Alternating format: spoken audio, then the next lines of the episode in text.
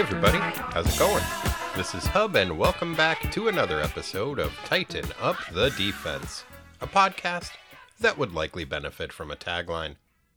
As I believe I just mentioned, my name's Hub, and I hope you're having a fine whenever the heck it is you end up listening to this. Me? Oh, I'm doing okay. I stumbled across a fun tip that I think some of you guys might benefit from.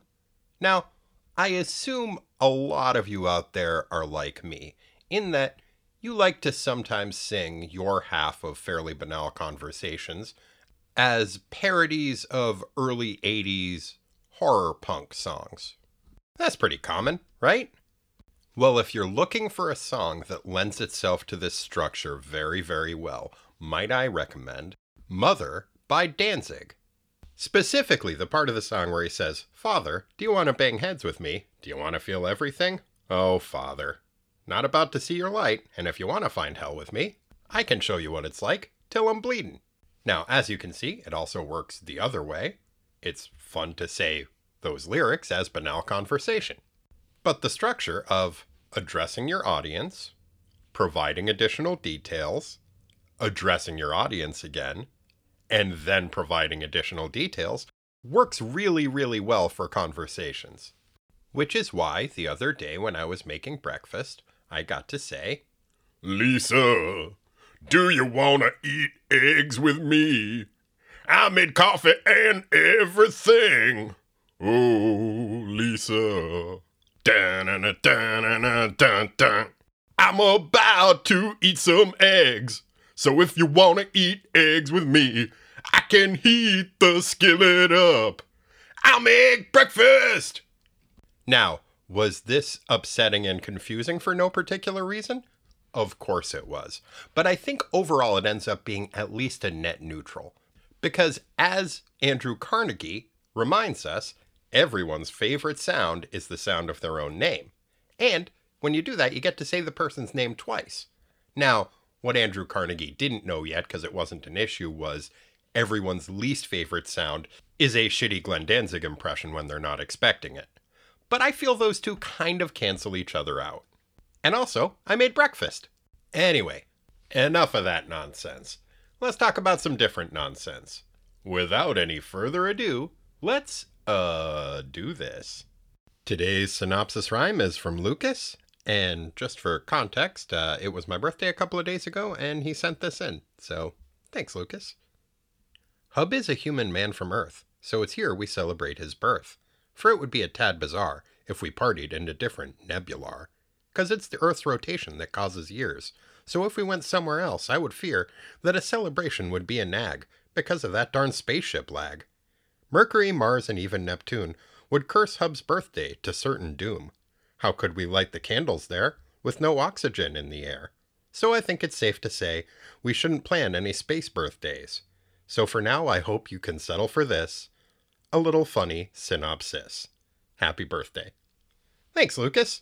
That's awesome.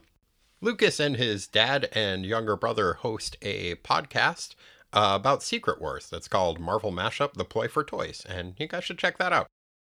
Defenders number 71, June 1979. Up from the Sky. Written by Ed Hannigan, draughted by Herb Trimpe, inked by Fred Kida, lettered by Michael Higgins, colored by Elaine Heinl, and edited by Al Milgrom. Defensive lineup Valkyrie, Hellcat, Nighthawk, Clea, the Hulk, Doctor Strange. Previously in the Defenders. Soon after she enrolled in classes at Empire State University, Valkyrie ran afoul of a hyper-violent campus vigilante named Lunatic with a K, who killed or maimed students for committing minor infractions while he spouted a stream of acontextual pop culture references. The sorcerously Scandinavian swordslinger battled the misspelled monikered miscreant on multiple occasions, but each time Lunatic with a K managed to somehow escape capture. One night, Patsy and Val decided to attend a late night dance on the ESU campus. Nighthawk dropped them off, then went to meet with his long suffering accountant to discuss the fact that his company was being investigated by the Justice Department for possible malfeasance. Soon after the ladies arrived at the Midnight Mixer, they spotted Lunatic with a K dashing into the bushes across the quad. Valkyrie pursued him and quickly caught and defeated the tracksuit and clown makeup clad crumb bum. Hooray! While her pal Val was busy battling, Hellcat spotted another maniac fitting lunatic with a K's description. Patsy chased down this second lunatic with a K and also emerged victorious. Hooray! Kyle ditched his after hours accounting appointment and returned to campus where he also attacked and apprehended a lunatic with a K. Hooray! The trio of triumphant heroes convened on the quad, surprised by their surplus of subdued supervillains. When it looked like things couldn't get any more confusing, Valkyrie's condescending, shittily goateed drama teacher, Professor Harrison Turk, showed up to muddy the waters further by helpfully explaining that he too was lunatic with a K. The badly bearded blowhard brought our heroes and his captured cohort to a lecture hall where he delivered an 11 page exposition dump. The didactic do-batter explained that his name was Arisen Tyrk, and that he was from another dimension where he used to be a king until a space werewolf and his pirate buddies took all his stuff. The deposed despot fell to Earth, but on his way he fell through some kind of a cosmic space prism, and now there were a bunch of him. Some of the hymns were more murderous than others, but he figured if he could find all the parts of himself and jam them back into one dude, then he could go back to being a king and get out of the Defenders' collective hair. Our heroes, apparently exposited into submission by the frightfully facial haired fuckwad's sheer volume of nonsense, agreed to assist Lunatic with a K by returning to his homeworld and rounding up the rest of the rapidly reproduced Regent's reflections so that he could re-Voltron and resume ruling his realm. Great plan! The gang swung by the Sanctum Sanctimonious to enlist the aid of Doctor Strange, but when they arrived, they found that Stephen the Hulk had left on a secret mission. Fortunately, Strange was not the only sorcerer staying at the sanctum. Clea, Steve's disciple slash girlfriend, a perfectly normal and not at all creepy combination, had been looking for a hobby and decided to join the Defenders on their mission. Hooray! Clea transported herself, the rest of the team, and the four lunatic with a K's to a strange and mystical realm called Tunnel World. The gang soon encountered a caravan of pastel clad hobbit like creatures. Our hero's hobbit-esque hosts displayed uncommon good sense by taking an immediate dislike to Nighthawk, who they called a Nilfim, as they initially mistook the affluent avian aficionado for an agent of the evil king's Royal Air Force, which rode around on giant lizard birds. Evil king, eh? Before Clea could explain that being a Nilfim did not number among the many, many perfectly valid reasons to dislike Kyle, the actual Nilfim showed up and attacked the caravan. Oh no! As Hero and Hobbit alike were beset by Brobdingnacious birds, Professor Turk and the other lunatic with a case turned on the defenders, attacking an unsuspecting Hellcat and taking her their prisoner, before making their escape on some stolen space horses.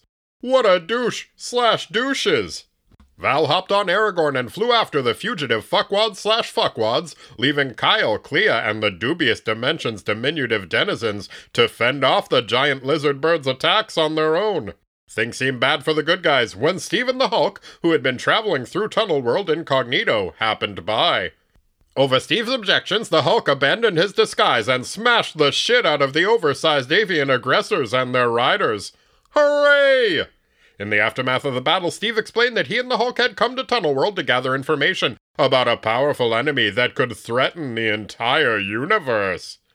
Gadzooks! Do those bird riding jerks work for Arisen Tyrk? What mysterious threat are Steve and the Hulk investigating? And now that Professor Turk has shown his true colors, will our heroes get to team up with that rad sounding space werewolf and his pirate buddies that we learned about last issue? Stay tuned to find out. Okay, so those bird riding jerks are Arisen Tyrk. He can't say, literally. And No. which is bullshit. You can't introduce a rad space werewolf in the first act and then have him not show up in the third act. Hasn't Ed Hannigan ever heard of Chekhov's space werewolf? Ugh. With the battle concluded, thanks in large part to the Hulk's intervention, Steve has a little chat with the pastel hobbits. At his behest, they round up all the giant space birds and their now unconscious riders.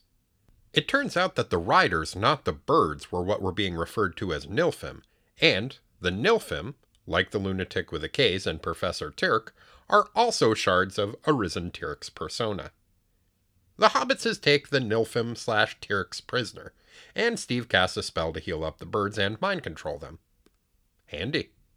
Once the giant lizard birds are under Steve's psychic sway, the defenders mount up and take off in pursuit of the lunatic with the K's to recapture them and rescue Patsy. A few miles away, thanks to her head start, Val has beaten her non teammates to the proverbial punch. And the literal punch as well, because as soon as she catches up to the quartet of crumbums led by her former professor, the vengeful Valkyrie starts whooping the shit out of the fractured foursome of fuckwads. Hooray! Or, not so hooray. Because after an initial flurry of offense, the numbers game starts to catch up to the enraged Daisier, and the tide of battle turns against her. Then, the rest of the defenders show up, and the Hulk smashes the shit out of the bad guys. Hooray! Once the assorted Tyrk fragments are securely tied up, the professorial incarnation of the extra dimensional asshole tries to talk his way out of things, but Steve isn't having any. The smug sorcerer alludes to the fact that Turk has some minor hypnotic abilities, which I guess explains why his space werewolf sob story initially won the gang over to his side. Good to know. I don't like to think of most of our protagonists as being that gullible. Although, mesmeric powers or not, I'm pretty sure he would have had me at Space Werewolf. So was Turk the cosmic threat that Steve came to investigate? Nope. Steve explains There's a super powerful evil enemy somewhere around here. It's been controlling the Turks and using them to do its bidding. So you can pretty much ignore all the exposition he provided last issue, because it's all irrelevant now that we're about to face the actual big boss. I can't tell you our enemy's name because we're using Voldemort rules now, and saying his name might summon him or something. Professor Turk tries to say the enemy's name, but Steve is like, Nice try, but I swiped that word out of your brain. That's what you get for your shenanigans last issue. There's only one person who's allowed to lecture the defenders for 11 pages, and that's Stephen Strange. Our titular non team swings by the caravan to bid their hobbity pals a fond farewell. Steve calls the hobbits sputs, but I'm not confident that they're into being called that, so I'm not going to use that word. After saying goodbye, the gang hops onto their giant birds and flies off to seek out a powerful wizard named Zahooks, who Steve believes may be able to help them. Man, I'm glad Zahooks isn't the guy whose name you can't say, because saying Zahooks is fun. Zahooks! Back on Earth, the Justice Department continues its investigation of Kyle. They get pretty annoyed that they're unable to track down the billionaire duel bird enthusiast. Frustrated, the agents decide that if they don't find him soon, they might just have to freeze his assets, which could bankrupt his business. See, this is why when you teleport to a strange dimension to help a theater professor fight a space werewolf, you leave a note. Fucking Kyle. Back in Tunnel World, our heroes continue their quest. Having said goodbye to the colorfully dressed little people they first encountered upon arriving, they're off to see the wizard. Before long, they encounter their first major obstacle. Flying monkeys? I wish. No, it's a huge lightning monster made out of rock. Steve is like, I could totally defeat this creature, but I'm not going to. If our mysterious enemy knew how great I was, he'd probably attack us sooner. But I thought it was important for you to know that I could beat this thing, if I wanted to. But I don't. Now, you guys have fun fighting it. Kyle decides to distract the monster by getting struck by lightning. Fortunately, his suit is mostly insulated, so he isn't badly injured. While Nighthawk is getting the extra dimensional bug zapper treatment, Steve summons a gust of wind, which speeds the defenders past their craggy foe. Hooray! Next, some giant purple bees attack. Val slices some of the bees in half, then Steve decides it's okay to use a little magic to freeze the rest of the bees. The next trial the non team faces is a big purple sphere covered with tentacles. The Madball Awry has two goofy looking eye stalks and a less goofy looking mouth filled with razor sharp teeth.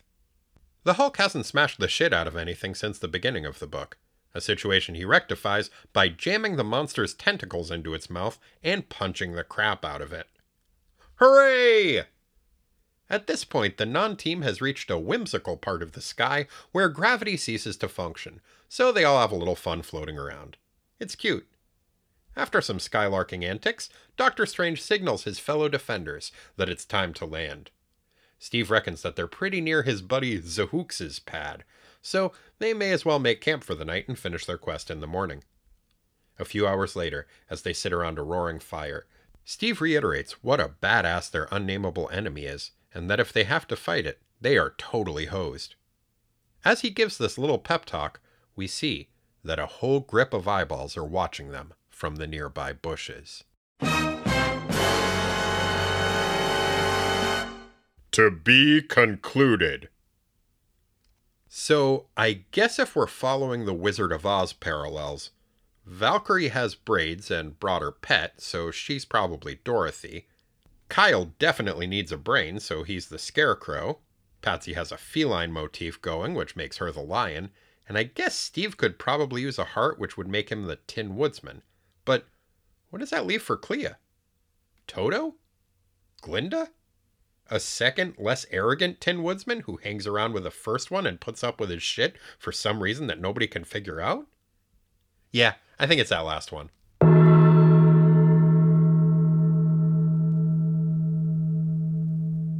And joining me once again via the magic of the internet is my good for many things brother Corey. Corey, how's it going? Hey, it is going pretty good. How are you? I'm doing all right. All right. Happy day after your birthday. Oh, thank you. I had a lovely time. I got the edible arrangement that you sent me. Oh, good. It was very amusing to just have a teddy bear and a box of chocolate covered strawberries show up on my doorstep. And there was no note in it because it had fallen off in the van. So it was like a fun little mystery to think to myself, okay, who either knows me well enough that they will get that this is a very funny thing to do or not at all?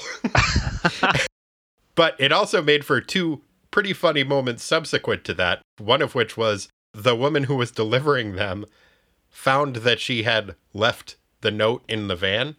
And so rather than come and deliver it again, she called me and read me your card over the phone, which it's not like it was a particularly sentimental card, but it was a little bit. And so it was very odd to have a stranger read it to me that way. And I think for both of us, it was a little bit awkward. So that was kind of fun. It also made me realize that's probably as close to a singing telegram as I'm ever going to get. Oh man, I am gonna. The next time I do this, I'm gonna write it way more awkward and hope that that happens. I love you so much. but the other funny thing was so it was mostly chocolate covered strawberries, which were delicious, by the way.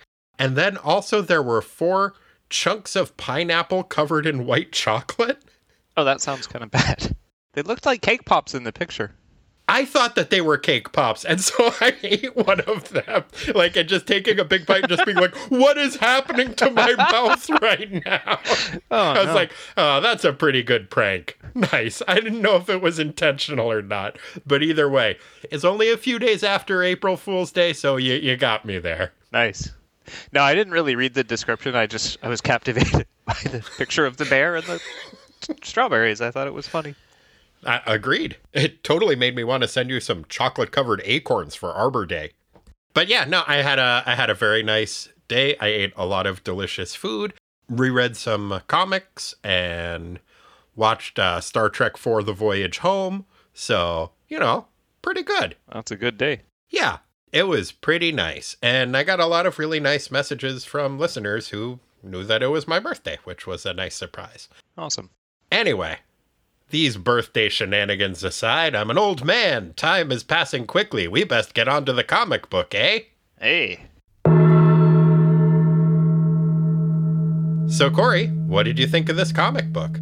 You know, I feel like for whatever reason, I enjoyed this maybe more than I expected to, or more than I should have. I had a really similar experience with it. I think last month's issue just lowered the bar so much that the fact that it was readable and the art was nice to look at and it was spread out enough that it wasn't just like so frenetically paced and densely packed with exposition. There were still a lot of pretty serious flaws with the comic book, and it would be difficult to describe it as a good comic book. There was a lot that really frustrated me about it, but it went by pretty quickly, and I kind of enjoyed reading it. Yeah, yeah, I had a similar take for sure. So, one of the main differences in it is we get a different inker in this issue. The previous issue, it had been Jack Abel, who I don't think did a bad job, but I think with all of the issues with the pacing of the story and the denseness of the dialogue and caption work, it just made for some kind of rushed and muddy and difficult to connect with artwork. And this issue, the art I think is great. And I think a big part of that is the inker Fred Kida, who is an interesting guy. He's a golden age artist who hmm, who is probably best known for working on the title Airboy, which was an early quasi superhero comic book. It was basically about a pilot with a neat plane. But Fred Kida was a Japanese American artist who started working during World War II, which was certainly a, a rarity. And it makes sense that one of the things that I liked about this artwork was how clean the line work was, because a lot of the work that he did since then was doing comic strips. And for that, you need to work fast and you need to work clean and you need to have really effective and efficient line work.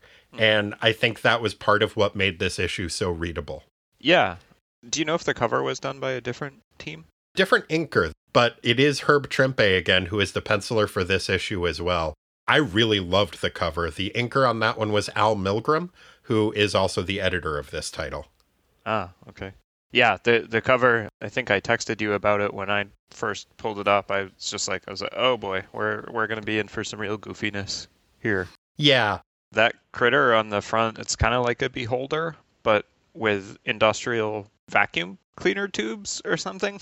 Yeah, the tentacles look like they are cheaply made special effects, which is kind of odd for a pencil and ink medium. I'm like, you guys have an unlimited budget. You don't need to make those things look like they came off of a vacuum cleaner. Mm-hmm. But I'm kind of glad they did because it is a fun, goofy looking monster. His eyes on those, you know, beholder type eye stalks are all cattywampus and just super goofy looking. Mm-hmm. Yeah, and the fight inside of the comic book with that critter is pretty fun too.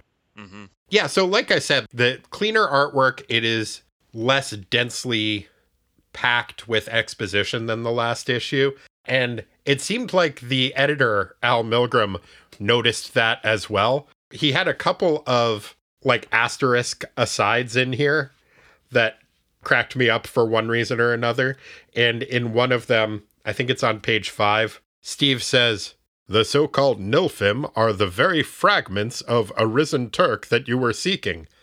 And there's an asterisk that says, As explained in excruciating detail last issue. So he's getting a little dig at the comic book in, but also that is completely inaccurate. we did not know that the Nilfim were parts of Arisen Tyrk, and it kind of doesn't make sense that they are. Yeah, I was both amused and confused by that because, well, yeah, for those reasons. Yeah, and this also is the first time where we see that the Nilfim are the guys riding the giant birds and not the giant birds, which was my assumption last issue. hmm Oddly, the other editor's note is similarly misleading. It says that we saw Hellcat get her psychic powers from Moondragon in issue 44 of the Defenders, and we we didn't. That happened in an Avengers comic book. Issue 44 was when she joined the Defenders and I think mentioned that that had happened, but I was like, you're playing pretty fast and loose with this shit, Al. hmm Yeah, there was another one which I, I guess is maybe more attributable to, to Hannigan, but on page 11, where there's the dialogue between Doctor Strange and um, the, I guess it's the primary uh, lunatic with a K, who says, My dear doctor, I'll admit that you beat us, albeit with a deus ex machina that would make for bad drama. it's like, oh, are they just kind of taking a little dig at themselves for the last issue? You know, that's something that I did find frustrating because it's something that you see in writing a lot if they don't want to fix a problem with the script. They'll just like hang a little lampshade on it and be like, yeah, we know we're doing this. But that doesn't mean you did it intentionally. And yeah, admitting that you're doing bad writing doesn't make it good writing. And I always get a little bit annoyed when I see something like that. hmm Like, if you're aware that this is a problem, do the work to fix it. In which case, Hannigan was like, ah, nope. Yeah, pretty much. As I said, I did like the issue and I enjoyed it more than I intended to, but I was also incredibly frustrated by a lot of it. My first note that I wrote down is just stop it. It's too much. Like, mm-hmm. we have a perfectly serviceable arch villain here in Arisen Tyrk. We don't need a Cthulhu esque puppet master that's running shit. The King's guards don't need to be a part of Turk as well. They could just be his guards. We established that he was a king. Like, stop adding more complicated details onto this already labyrinthine plot that you've got going on. You've got all the pieces on the board now, just let it play out. Stop adding more shit to it. Yeah, and on top of that, it does have that typical kind of heroic journey thing where there's this progressively more challenging, you know, set of bad guys to get through before you get to the boss. Yeah. Well, that's. I feel like Arisen Tyrk is a perfectly. Like, he can just be the bad guy. You can make him more powerful than we thought he was. And you were already heading things in that direction. But to, like, pull a last minute Serpentor switcheroo there is just like, no, man, let, let him fight Cobra Commander. Mm-hmm. We don't need to have a new, more evil bad guy. I feel like that happens with cartoons a lot where you'll have the main arch enemy bad guy and then a couple of seasons in the fact that he has never won yet he starts to lose his teeth so they'll bring in a different bad guy that's more powerful than him and the initial bad guy will be kind of more comic relief at that point mm-hmm. but we haven't had turk as the bad guy for long enough to, for that to be the case and he's pretty much up until the last issue always triumphed over the defenders. So he hasn't been neutered to the point where you need to turn him into comic relief at this point. Yeah, it does seem a little needlessly overcomplicated. Yeah. I think Hannigan is a pretty new writer at this point. He had been an artist up to this point, and it really does kind of feel like he's trying to run before he can walk. And it was a little bit frustrating to read that. Yeah, it in some sense reminded me of like in role playing games where you're engaged in this sort of collective world building and sometimes it's really engaging and fast paced and sometimes it's like really meandering and kind of frustrating. This was like almost as if this was done by committee but it's just one person. Right. I think you brought that up oddly uh, about the new teen titans issue last week and it had a similar feel to it and i'm wondering maybe if that's why i'm extra frustrated by it because i want to have one book where that's not happening Another issue we have with Arisen Tyrk is something that we've discussed happening in these comics before, where it's the ninja problem, where one ninja is almost impossible to defeat, but many ninjas are relatively easy to beat. In this, one lunatic was able to successfully combat and defeat collectively the defenders, and specifically Valkyrie one on one. And now we see that four of them working together can't subdue her. Mm-hmm. And I get that that's a thing and it builds the story and all, but it's always frustrating to me when that's the case. And she's still like, and I get she's a good guy, but she's still using the flat edge of her sword. At this point, why do you have a fucking sword? Like, that should be a metal pole. Mm-hmm. I get that I guess it's magic, but if it's magic only makes it able to cut through anything, then the fact that you never use it to cut through anything, I think except that one bulldozer that one time. Uh, steamroller, right? That's right. But just get a fucking metal stick. It, it would work better. You wouldn't have to worry about turning it to the flat every time. Yeah, or like a, I don't know, something that's really good for smacking like a oar, like a rowboat oar. Oh, totally. Yeah, or a cricket bat. That would be fun. Oh, yeah. Mm-hmm. Yeah, she should have an enchanted cricket bat. I'm sure Steve's got one of those lying around the sanctum somewhere. Yep. A degree of Anglophilia where he pretends to be into cricket seems like it would totally be in Steve's wheelhouse. All right. Good work. Speaking of Steve, we see that the villain that we are fighting this time is yet another nameless evil that you cannot speak its name. We saw that with the nameless one before. I think it's popped up in his comic books a few other times. It makes me wonder if these are really Lovecraftian old god type things that naming them gives them power, or it's like a Voldemort situation where saying his name will summon him in some way, or people are worried about that. Or, and I think this is maybe more likely, Steve is better at excuses than he is at remembering people's names. I think it's a combination because isn't there a point in this book at which Lunatik says something to that effect of, "Oh, I'll just say the bad guy's name and he'll show up," but then he can't because Steve put a "be quiet" spell on him. Mm-hmm. But I think that's just Steve covering his ass. Yeah, Uh, and I kind of like that as a technique. I know his name too. you will be quiet. Clea, let's go downtown and get a drink. We could go to that bar, um, you know, the bar that dare not speak its name. There's that one bartender that we like. Um, you can't say his name ever, or it would probably summon dark forces, but you know the guy I mean. He wore a yellow shirt that one time. Yeah, yeah. I bet he's always doing that. Pretty clever. I'm not mad at that. That's actually a pretty good move, Steve. So uh, it's a little bit unrelated, but it's something that Steve says a couple times, and I don't know if the copy I had was hard to read, or that this is something that came up before and I missed. But is he referring to the little people on this tunnel world as Sputs? S P U T? Okay. Yes, he is. And that was something that I was about to bring up too, because they had never been called that in previous issues. Nobody else calls them that. And there's something about that word, maybe that it's just monosyllabic like that. It sounds like it's a slur. Yeah, it sounds like uh, when you go to crack an egg into the bowl, but you miss and it hits the floor. Right. But I can see that being a thing where when the I'm just going to go on and keep calling them hobbits because it sounds like it's offensive that word.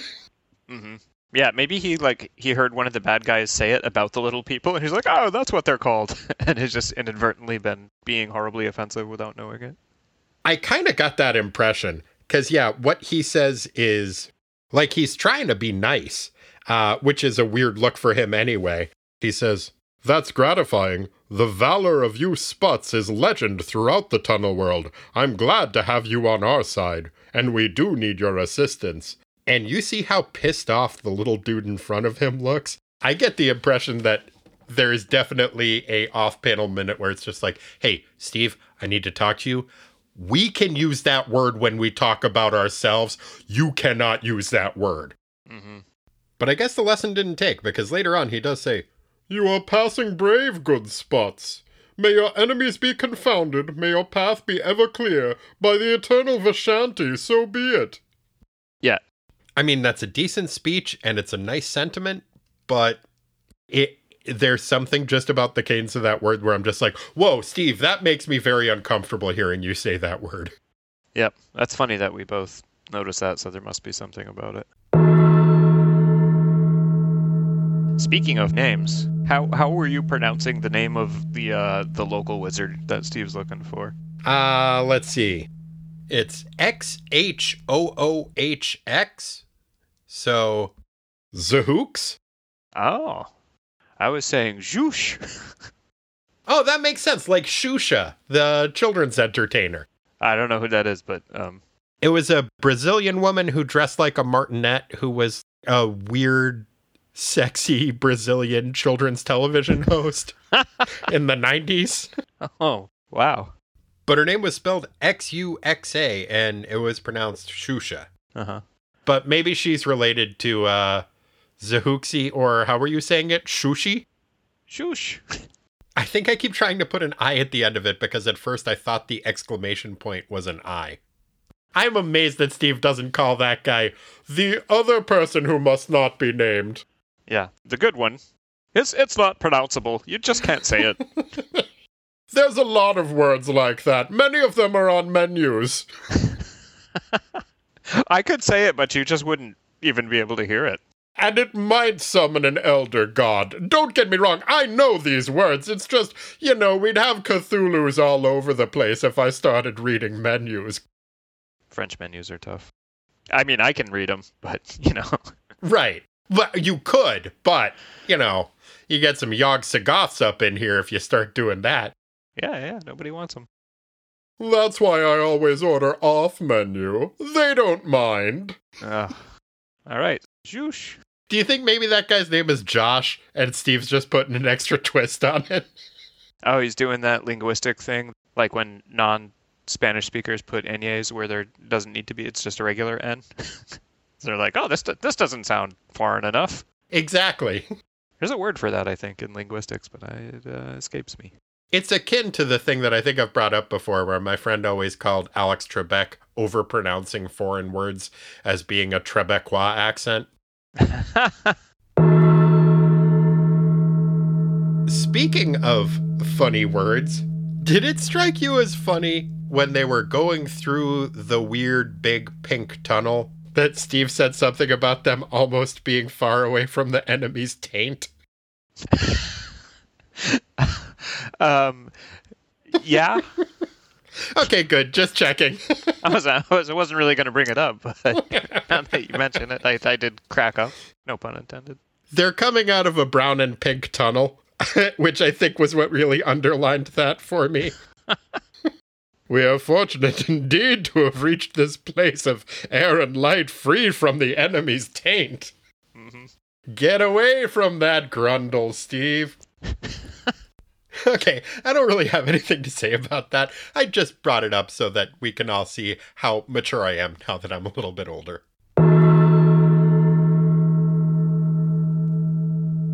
I was a little bit confused by the old wizard dude who I think is one of the, uh, I'm still going to call him hobbit esque creatures, that's waving goodbye to Steve.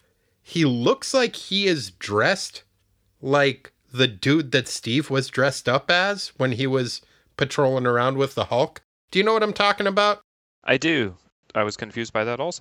Maybe Steve borrowed the costumes from that dude. Maybe, or maybe he just left them behind when he took off, and the guy was like, "Sweet, free clothes." Um, doesn't seem like they'd fit though. It made me wonder if I had missed something, and that was a different dude that we were supposed to have met before. Yeah, that is super confusing. The other thing about it that's a little weird is his bit of dialogue indicates he has a lot more insight into what's going on in this world than everybody else, which made me think for a minute like maybe it was the Zhoosh wizard guy. Maybe that dude is mm-hmm. Shusha. Yeah, sexy Brazilian children's educator.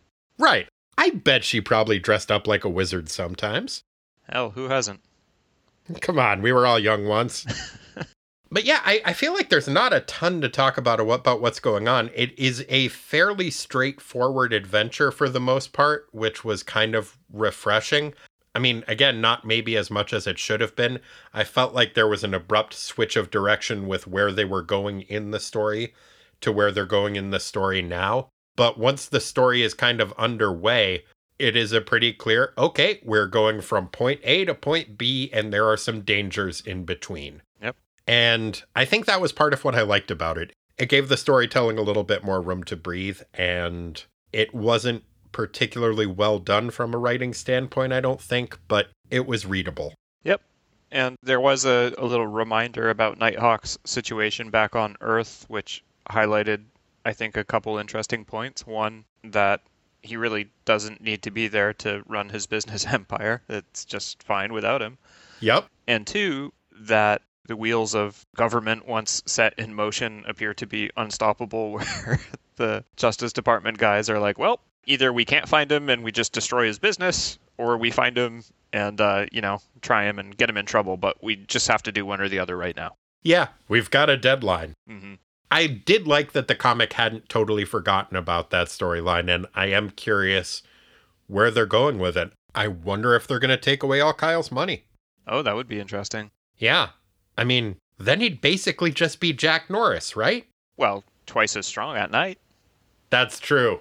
Good point. and slightly better at detecting things. I mean, I guess he'd have to be. kind of would be surprising if not.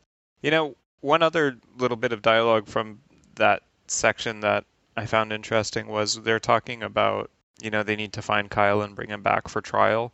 And they said because the grand jury is already how- howling for his blood. and I was like, it's been a while since I've been on a jury, but I think that would preclude them from being able to be jurors.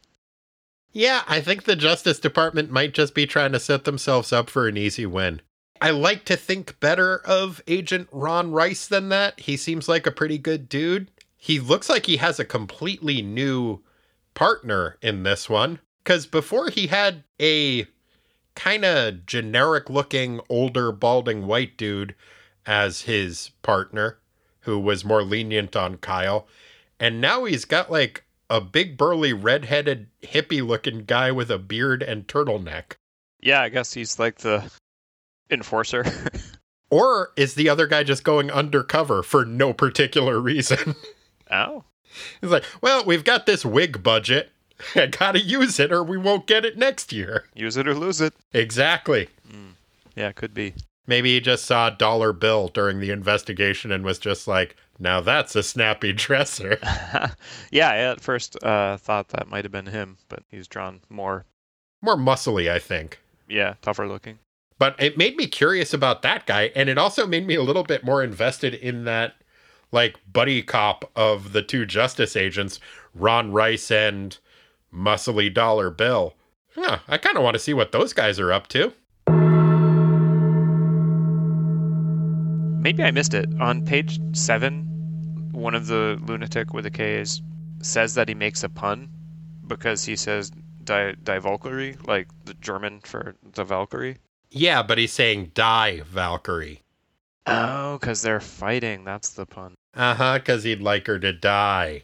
Oh, okay. I can't believe I missed that. I'm normally pretty adept with the puns. I actually thought that was a pretty fun pun that they had there. Yeah, rarely does it work that a joke is funny once it's been explained to you, but that's that's pretty good. Yeah, the German thing also reminds me, actually, I think it's kind of interesting. The inker, Fred Kida, I mentioned before he's pretty closely associated with the character Airboy. And I think he actually developed Airboy's nemesis, which was a German pilot woman named Valkyrie, which is just kind of a fun full circle moment. Oh yeah. He also was the uh, the artist on the Spider-Man comic strip in the early 80s. Oh really? Mhm. I'm sure I read some of that. I probably did. Yeah, as we talked about last episode, I just read whatever was in the comic pages, and if I didn't get it, I probably still laughed at it. Yep, that's part of being a kid. Indeed. Well, you ready to get into the minutia? Let's. Rick, would you mind singing us in? We got minutia. It's not the biggest part, it's just minutia. Like Corey eating farts, we got minutia. Time to sweat the small stuff. Thanks, Rick. Yeah, thanks. You threw me off, dude. I usually Ah. thank Rick first. I know. Oh, The tables have turned, birthday boy. what's good for the goose is also good for me. Uh, I don't like this. You, this is the second time today you brought up this goose thing, and you know my feelings about geese. That is fair. And segues nicely into today's first category Behold or Begone. So, Corey, ownership of a giant bird you can ride around on. Oh, jeez. Behold or Begone. Um, is it? It's like an indoor bird or an outdoor bird? It's the bird that is in these comic books. So, yeah, you got to keep them outside, I think. I mean, I guess maybe you could keep it inside. We do see that they have a telepathic link with the bird. So, it's pretty obedient. I don't know, man. This is this is the first time that I've been living somewhere the last year or so that has a, a homeowners association, and I don't think I can afford the fines. Like if I kept that thing in the carport area. Well, that's the thing, Corey. Do you think your HOA has an exclusion for bird ownership? I bet they probably don't. I bet they say, like, oh, yeah, well, of course you can have a pet bird. Ooh, what if it's like a therapy animal? Oh, totally. They can't kick you out for it. It's not in their bylaws. All right. Okay, so let's see. What else would I be worried about? I guess you could get one of those things like you know the horses they have downtown. How they have those like little poop mm, holsters that they attach to them. Oh, like the diaper? It's yeah, more like a bag. Just just like below the tail. like a, a feed bag for the other end? yeah, so they don't you know have to clean up the horse poop downtown. Because I'd be worried about that too. Like Oh, yeah, the cloaca problem is going to be pretty rough. like you could cause serious traffic accidents. Those birds are really big, and that would just like cover a whole windshield, and I would feel bad. yeah, it would be pretty funny, though. All right. Especially then you try to explain to them, like, it's good luck. In some cultures, others foreshadows death. But um, Oh, so ah, fuck it. I'm gonna I'm gonna go for it. Giant bird. you know what? I am too. And I don't know that I would even necessarily use it for transportation. For me, the downside is that I would be afraid of this bird. Uh, and I think it would be scary flying through the air on it, even if I had pretty good control over it. But especially during this quarantine, I've been realizing the value of eggs. Like, I've been doing more baking, and I have to, like, go out and get eggs mm-hmm. less frequently. Yep. And so, just having a steady supply of eggs of that size has got to be great. Oh man, you could have a whole cottage industry. Yeah. Think of the custards you could make. Oh my gosh. I had a really good custard the other day. Uh, Lisa made a Boston cream pie for my birthday cake. No shit, from scratch. Wow. Yep. And it came out really, really good. But uh, imagine having that much custard at your disposal. Delicious. Yeah. So, yeah, it looks like, bizarrely, given our history of bird related mishaps, we are both going to get giant, ferocious birds to live with us. Oh man, we could get like matching sweatshirts or something. Have a little bird cl- club. Oh, totally. Nilfim forever.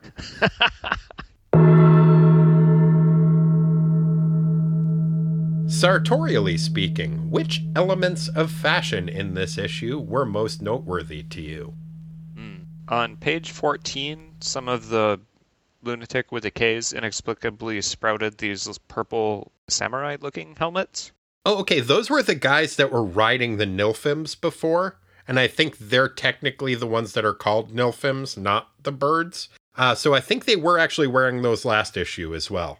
Oh, okay. Those are the Royal Air Force guys, which it's added in for as near as I can tell, no particular reason that they are now also pieces of Arisen Tyrk. Yeah, because their faces are drawn exactly the same. And oh, okay. I guess that's why they put that in to, to reference that all the Bird Rider dudes were fragments of Turk as well. Yeah. But I I also do like their hats. I also really like the first hobbity looking dude. His hat is like a Neapolitan ice cream kind of. I mean blue instead of chocolate, but it's white and pink and blue and then has a flower growing on the top and he's smoking a corncob pipe and uh, I just like that dude's whole look. Yeah, he's got like a purple vest and a pinstripe white colored shirt with a yellow ascot, I think. Mhm. It's a pretty dapper little guy. Yeah, not bad. Other than that, it came up briefly, but the two justice agents are rad. We see that Agent Rice is wearing a really nice looking double breasted pinstripe suit, looking kind of gangstery, kind of mid 80s to me looking rather than necessarily the vintage 50s. But his partner is, as I said, uh, kind of burly, red haired, bearded dude who's wearing a tan leisure suit with a maroon turtleneck under it. And it's just such a nice 70s cop duo look. I really enjoy that. Yeah, I had those guys also. I think I wrote Justice Thugs Ooh, because they look tough and menacing. yeah.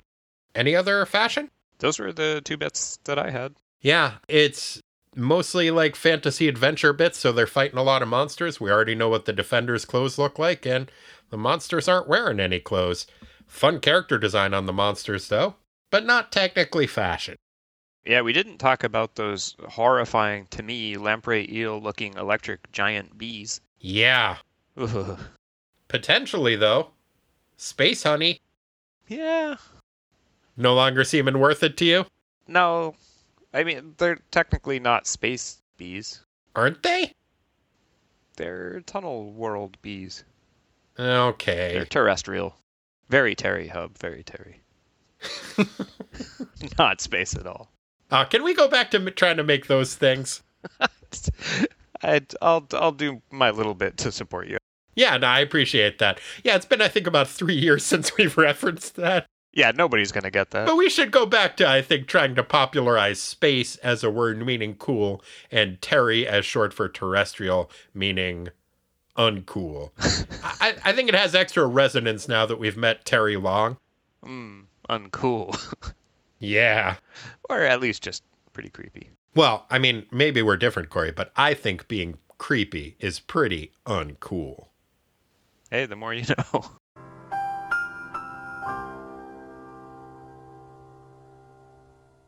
What was your favorite sound effect this issue? Oh, this was a very rich issue for sound effects. I narrowed it down to three, but I think out of the three, two of them were monster noises. But I think my favorite one was just the sound of Val getting thrown into a snowbanking from her horse, which makes it was a really evocative sound effect, and then the sound effect is whoomp, Oh, yeah, one of the times it meant that. I thought you were going with sploosh. the other time when she gets uh yeah, when she gets deposited keister first into the snowbank, it makes the noise sploosh. No, no, I went with the first instance, uh, a whoomp, because I could really. Uh, you ever taken a header into the snow as a kid? Oh yeah. It kind of makes that that noise, as I recall. Whoop. Yeah, I can see that. I went with the noise of Valkyrie actually using the slicing end of her sword to fight a space bee, which when she slices into it makes the noise pazak, Mm, which was pretty cool. kind of electrified. Yeah, I think it's because it's an electrified space bee. But hell, maybe that's what it sounds like. I don't know what slicing into a giant space bee in Tunnel World sounds like. I guess pazak. But it was a fun noise. Indeed. And I'm sorry, you're right. That bee is not space. That is a very Terry bee. That's a Terry bee. What you call those space bees? There is one other sound effect I wanted to mention. It's not necessarily the noise that I liked so much as the panel and the way that the noise is drawn, but the badoom of the Hulk doing the double punch on Professor Turk on page 11 is pretty great. Yep, that is a grand entrance.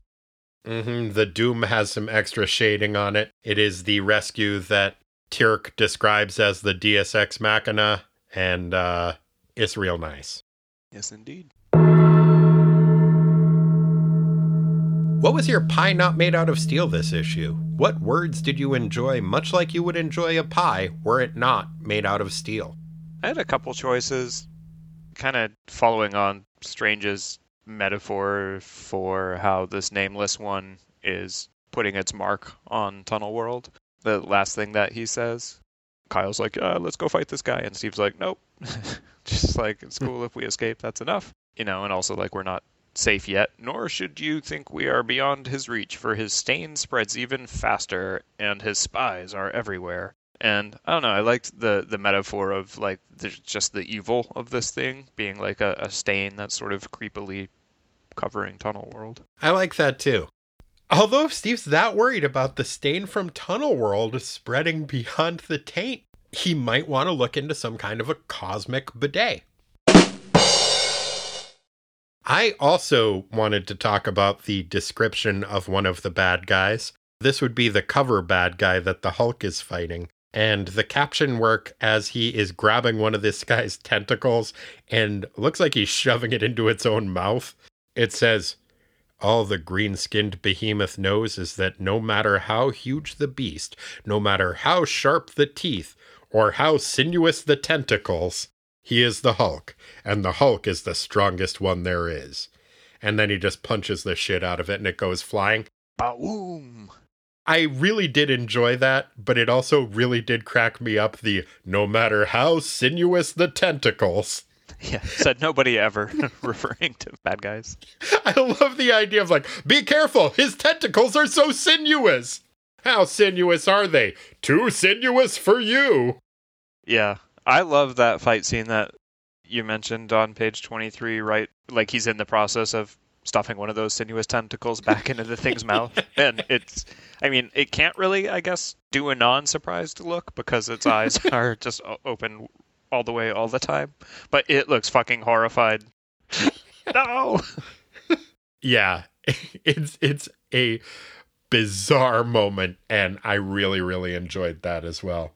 The other piece of dialogue that I really liked was from our old pal Hellcat when she is floating weightless and really digging it. We find out that she's got some cool friends. Because she says, People have told me about getting high before, but as far as I'm concerned, this beats any of that stuff. Hoo-wee! hmm I liked that. I mean, it sounds kind of like a drug PSA, like, here's the real way I get high. Mhm. And, you know, you show somebody skydiving or something. But I just like the acknowledgement that Patsy does hang out with people who smoke pot. Yeah. I thought that was fun. Yeah. And, you know, she probably, like, if. I don't know if this one's subject to the comics code, but I imagine she's taking a puff every now and then, but she can't just come out and say that. Right. So she's going to be like, oh, people told me what it's like. Yeah, I can see Kyle being real judgy about that shit. hmm What about Steve? Oh, no, he likes the Jamaican incense. Oh, Steve's Steve's down with that shit. I feel like Steve either never talks about the fact that he gets high or he talks way too much about it. This is for meditation. yeah, pretty good. I, I was amused by those uh, panels, too. It's medical. I need this, otherwise, I'm too sharp and focused. I have a prescription from my me. I'm a doctor. Ah, I bet he keeps that zinger in his back pocket. Oh, totally. Patsy, did you know that strong Jamaican incense is more than seven times more efficient than wood pulp for sorcerous incantations? In every issue of a Defenders comic, there is one character who has to act in a way counter to their previously established characterization or motivation in a way that furthers the plot. To paraphrase the Fat Boys from Krush Groove, they just gotta be a sucker. In this issue, who was your sucker? Yeah, I had Steve for my sucka in this issue because on page five, he radically reverses his stance on at least the level of Clea's culpability and the bad shit that they find themselves in. In the last issue, he was just like, "Oh, you're so stupid! I can't believe you did this. Everything's terrible." and in this one, she's like, "Oh my gosh, everything's terrible! I can't believe I did this." And he says, "Don't blame yourself, my love." Blah blah blah, and basically says, "You know, hey, don't worry about it. It's not your fault." Yeah, and when he had ended the previous issue by saying, Well, here we are, and it's your fault. hmm Yeah, it just seemed like such a stark reversal, and also just more kind of uh, kind than he normally seems to treat her. I think that's fair.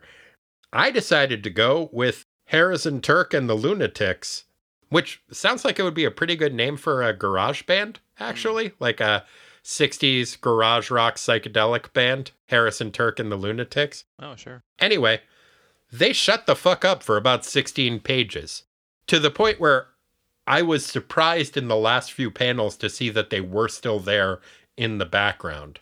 I know Steve cast a spell that prevented him from saying that word, but Professor Turk, at least, was still talking, apparently after the spell had been cast, because he vocally expressed surprise at not being able to say that word. Mm-hmm. So I don't think you can say that it's the spell of silence or whatever that Steve cast that kept them quiet, but that all four of them would be quiet and stay out of the way and not let you remember that they were there for more than half of the comic book just seemed startlingly out of character.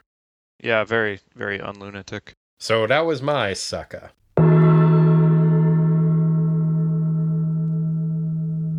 Now, Corey, every Defenders comic book has a best defender and a worst offender. In this issue, who was your best defender? Yeah, this one is a little bit less substantiated than I normally try and go for, but really just based on how much the whole fight scene with the the beholder cracked me up and his dramatic entrance by jumping off of a bird flying through the sky and double fist punching out um, the chief lunatic to uh, to help his friend Val, I went with Hulk.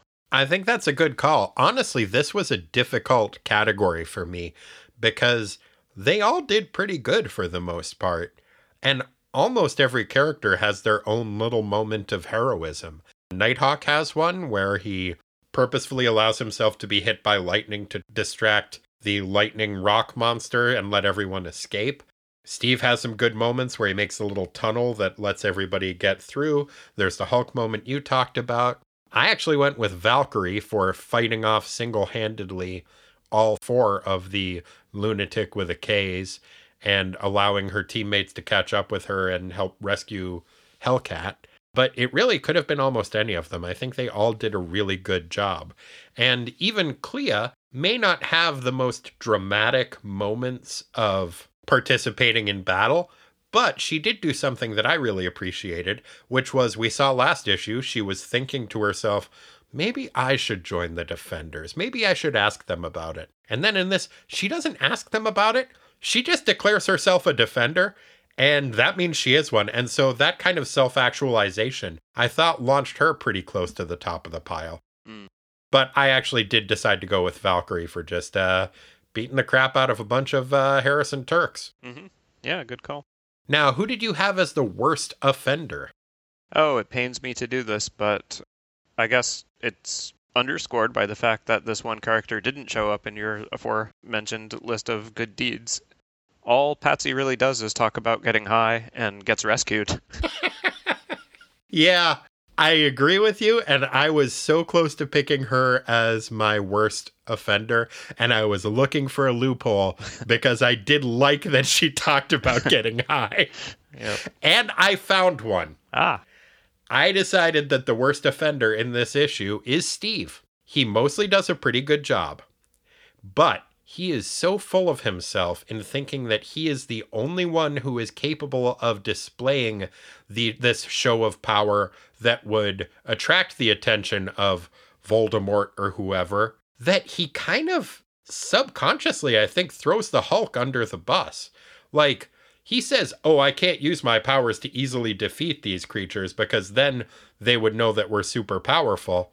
The Hulk go smash the shit out of that dude, and the Hulk handles these guys like it's no fucking problem. Wouldn't that perk up uh, Voldemort's spidey sense on this shit?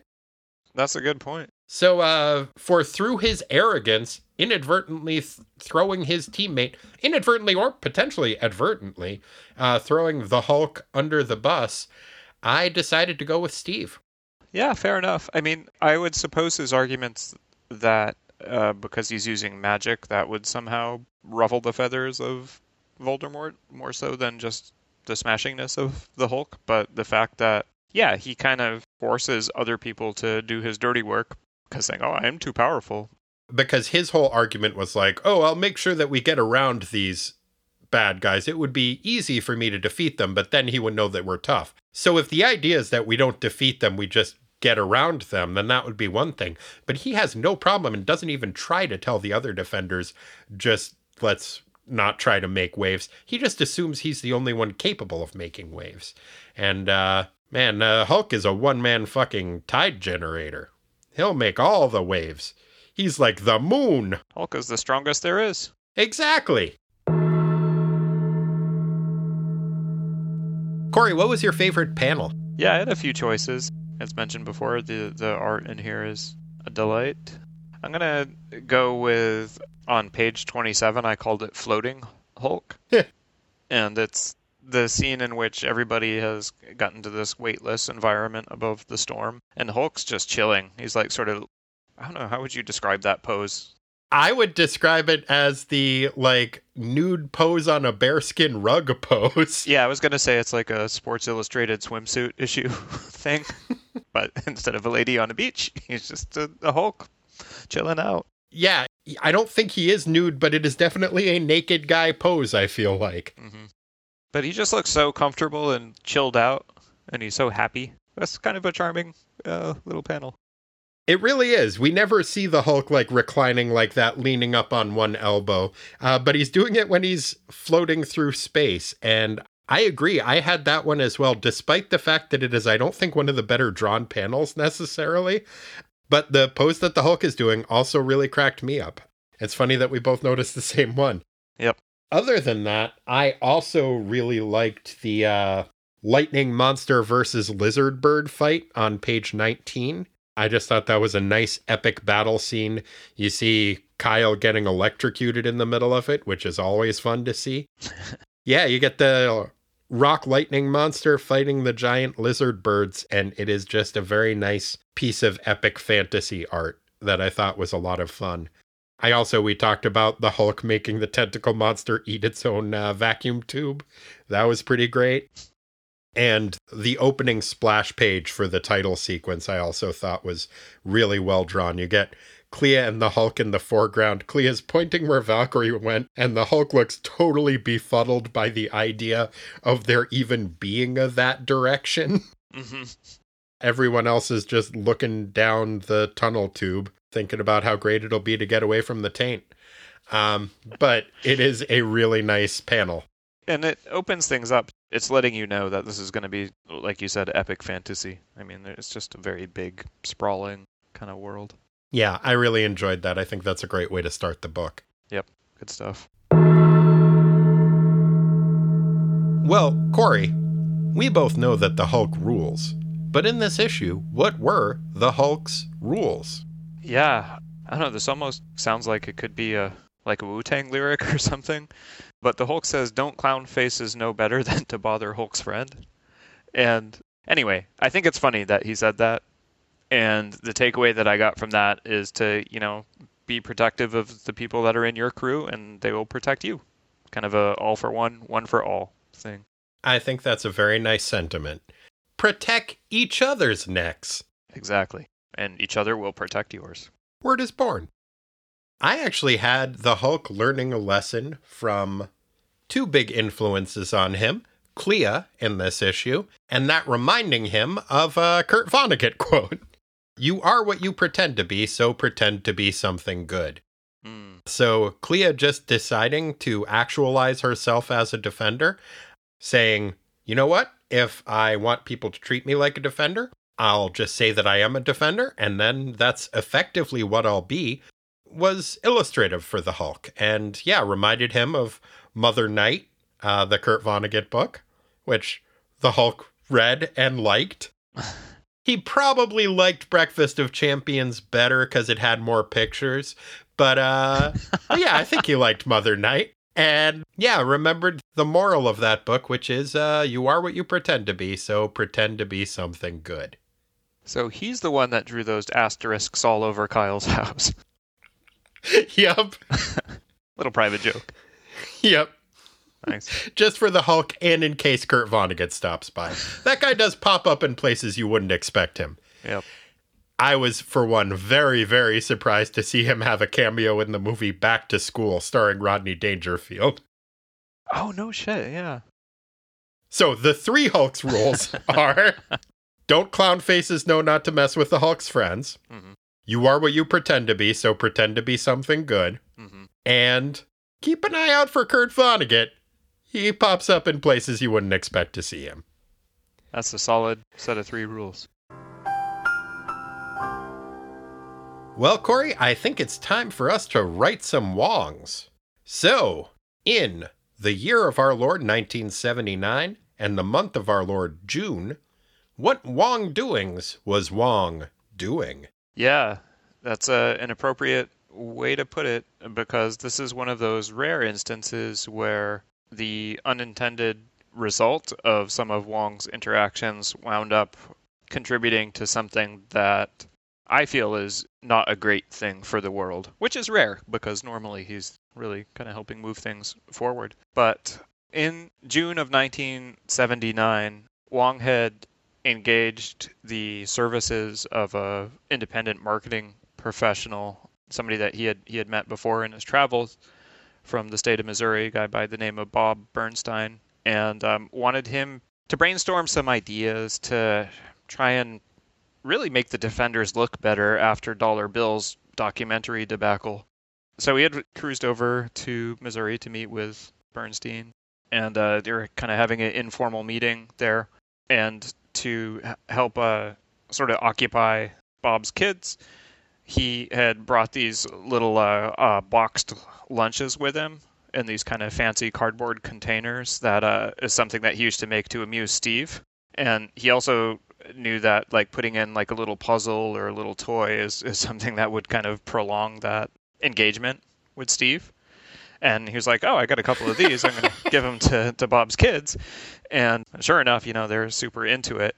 And it turned out that uh, in addition to contracting out his marketing services, Bob Bernstein also had been retained by the McDonald's Corporation And in the mid 1970s, in one of the McDonald's franchises that was in Guatemala, the owner, Yolanda Fernandez de Cofino, had done this thing where to make it easier for moms bringing kids in, had this sort of, uh, she called it the Ronald menu. And it was like a kid could get the, you know, fries and a sundae and a, and a burger all in one go. And McDonald's had taken notice of this and said, oh, I think there's something that we can kind of roll out worldwide here, and, and basically given that idea to, to Bernstein to run with. And when he had that meeting with Wong and saw this little like prepackaged thing with the toy in it, he was like, bam, I got it. And later, by the end of June 1979, McDonald's did see the rollout worldwide of the Happy Meal, Wow. and uh, kids' health has never been the same since. I had no idea Happy Meals were that recent. I had just assumed they'd been around forever. Yeah, they started working on the concept in 77 and then that Guatemalan franchise that was in the mid 70s, but it didn't get rolled out as a like a cohesive product worldwide until June 79. Wow. I totally thought you were going to say that Wong had invented Lunchables. what's what's worse, Lunchables or the Happy Meal? I, I would say Lunchables. Uh, Lunchables don't have a toy. I've been health-wise, but okay, touche. Well, that was one Wong doing that Wong was doing. Maybe to distract himself for inadvertently helping out McDonald's in the way that he had, Wong spent a lot of the early part of the month at the movies. And he watched uh, two films that had a pretty significant effect on him.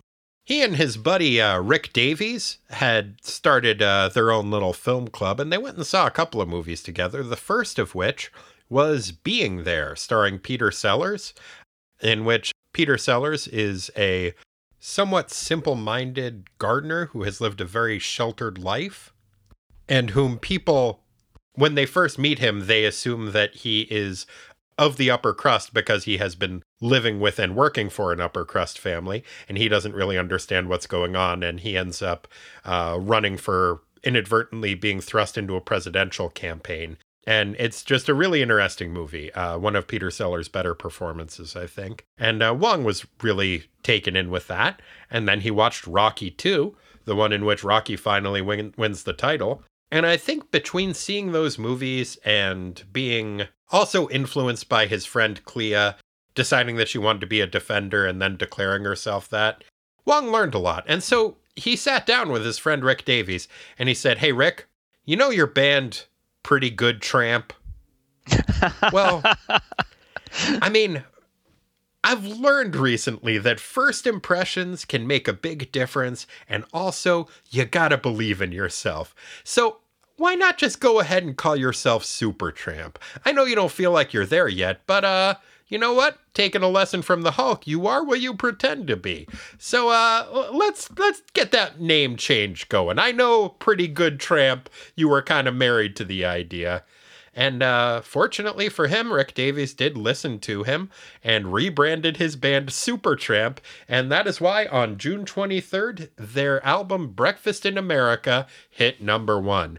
He also had his buddy Wong use some mystical nonsense to uh, make it so that nobody remembered that the band had previously been named Pretty Good Tramp, which I think was a pretty wise decision. But that is what Wong was probably up to in June of 1979. Super. Well, pretty good at any rate. Well, thank you so much for joining us, Corey, and thank you for joining us, listeners. Uh, this was a lot of fun. I apologize if I was a little bit hungover and maybe not as coherent as I like to be, but you may not have noticed a difference. Sounded good to me. Glad to hear it. If you would like to get into touch with us, you can do so either electronically at ttwasteland at gmail.com or via our post office box at Tighten Up the Defense, P.O. Box 20311, Portland, Oregon 97294. I'd like to give a special shout out to uh, Will Burchard, who sent us, along with a very sweet, heartfelt letter and a copy of the back issue magazine article that I had mentioned I hadn't been able to find. A copy of the soundtrack to Krush Groove that is on blue and orange vinyl. Uh, Lisa told me that when I opened it, my face just lit up like a Christmas tree. That is so incredibly generous, and thank you so much. You can also find us on many other aspects of the internet. We're all up in the intrawebs, many nooks and many crannies. At the uh, the Facebook, the Tweetor, the Tumblr, the uh, link link 'em up and Instagram. You know, all all the fun places. And I, I would like to say, I think I mentioned it earlier, but I had a lot of people reach out to me on social media and wish me a happy birthday. And uh, thank you so much. It was a weird time to be celebrating one of those. And uh, you guys made me feel very much appreciated. And I very much appreciate that and you. If you would like to support the show monetarily, you can do so by visiting us at patreon.com slash ttwasteland. If you do, you get access to a whole bunch of bonus material. I've been making a video review of a comic book pretty much every day for the past few weeks. So you get access to those. There's also some bonus episodes that Corey and I have recorded, uh, some other bonus episodes, and the monthly podcast that I co-host with my wife Lisa. What the Duck, a podcast most foul, but with a W because he's a duck. That's the full name of the show. The uh, the show we do about Howard the Duck comics from the 70s. So if you donate to the show, you get access to all of that bonus material. But more importantly, it's just a really nice way for you to let us know that you appreciate uh, what we do and would like us to be able to keep doing it. I so very much appreciate all the support you guys have given me. It's especially nice as right now that is, at least for the time being, my only source of income. So, uh, extra thanks for that. If you would like to support the show non monetarily, uh, a great way to do that is to leave us a review on any of the places where you can review things. There's a lot of internet places to leave reviews, but uh, the ones that leap to mind for me are the uh, Apple Podcasts or Stitcher or Spotify. Yeah. But uh, if you can, you know, do one of those. We've actually gotten some new reviews recently on the the iTunes Apple Podcast feed thing, and uh, it it always uh, warms the cockles of my heart to see that. And you know what? The muscles of my heart too. Alive, alive, oh, my heart sings when I read nice words about me. So uh, thanks for writing those. You got some uh, oysters? nope, just cockles and mussels. Oh, okay. Because if you get an oyster in your heart, then uh, you could get a pearl in there and that could uh, jam an artery. It's dangerous. And, you know, safety first Safety first, always. when you're determining which shellfish to put inside of your the ventricles of your heart. yeah. Okay. No razor clams either, obviously. Those things are too pointy. Mhm. Good though. Very tasty. Yeah, so uh thanks for joining us and we'll be back next week with a new Teen Titans episode. And yeah, once again, thanks to everybody who's uh who's reached out to me over the past few weeks and checked in. We're we're doing fine and uh I certainly hope that you guys are too. So until next week, uh by Hoggoth's hoary hosts, by the venerated ghosts, let the beast awake again, let the wings be free of pain. Aw, that's very sweet. It's a nice bird healing sentiment to end the show on. Yeah, there we go. All right. Bye, guys. Bye. And they know it.